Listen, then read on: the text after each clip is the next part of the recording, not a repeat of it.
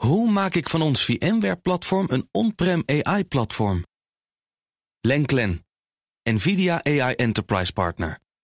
Lenklen, betrokken expertise, gedreven innovaties. De column van Ben van der Burg. Je moet wat doen met je leven, dachten Douglas Elmond en Xing Ming Du. Daarom analyseerden de onderzoekers van Columbia University ruim drie jaar lang het Twittergedrag van president Trump. Ze publiceerden afgelopen week, wat een timing, hun bevindingen. De tweets van Trump laten een man zien die niet genoeg slaapt en alsmaar bozer wordt. Een weinig opzienbare conclusie als je Trump een beetje volgt de afgelopen jaren. Even wat data.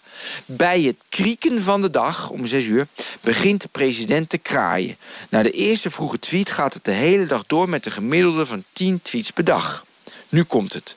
De frequentie van zijn Twitter-activiteit tussen 11 uur s avonds en 2 uur s'nachts is met 317% gestegen sinds 2017. Drie nachten per week twittert Trump met de gemiddelde tweettijd van 6 minuten over 12. We weten allemaal dat je goed moet slapen. Dat je cognitieve vermogen afneemt bij slaapgebrek. Daarnaast heeft het presidentiële nachtbraken effect op zijn volgers. Hij krijgt s'nachts 7400 minder likes per tweet en 1400 minder antwoorden. Mensen slapen s'nachts. Volgens de onderzoekers bevatten de nachttweets minder home run tweets en meer niet resonerende tweets. Nu de gevolgen. Op basis van textuele analyse van de toespraken en interviews van de president na een brakke nacht blijkt de kans kleiner te zijn dat de president Trump gelukkig is. Ook blijkt hij na een nacht doorhalen bozer te zijn. De gelukkige transcripties daalden met 5%, de boze namen met 3% toe. Het voordeel van dit alles betreft het inzicht. Omdat Trump zijn narcistische ziel blootlegt in zijn tweets, kunnen onderzoekers onderbouwen wat wij al lang vermoeden. Dat inzicht zou voor velen waardevol kunnen zijn. Neem alleen al Mark Rutte.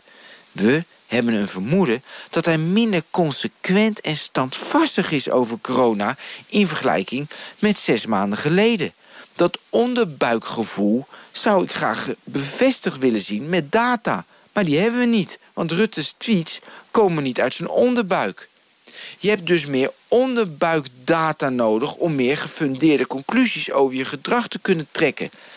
Daarom vraag ik af en toe mijn Facebook, Twitter en Google data op om te zien wat ik nu weer uitgevreten heb. Alleen, daar word ik niet wijzer van. Die data verschaffen onvoldoende inzicht in de ontwikkeling van mijn gedrag. En dat is jammer. Douglas Elmond en Xin Ming Du hebben nu een taak. Hun onderzoek moeten ze uitbreiden over alle social media gebruikers. We zouden schrikken wat ons gekraai voor gedragsverandering bij ons teweeg heeft gebracht de afgelopen jaren. Hoe vergroot ik onze compute power zonder extra compute power? Lenklen, Hitachi Virtual Storage Partner. Lenklen, betrokken expertise, gedreven innovaties.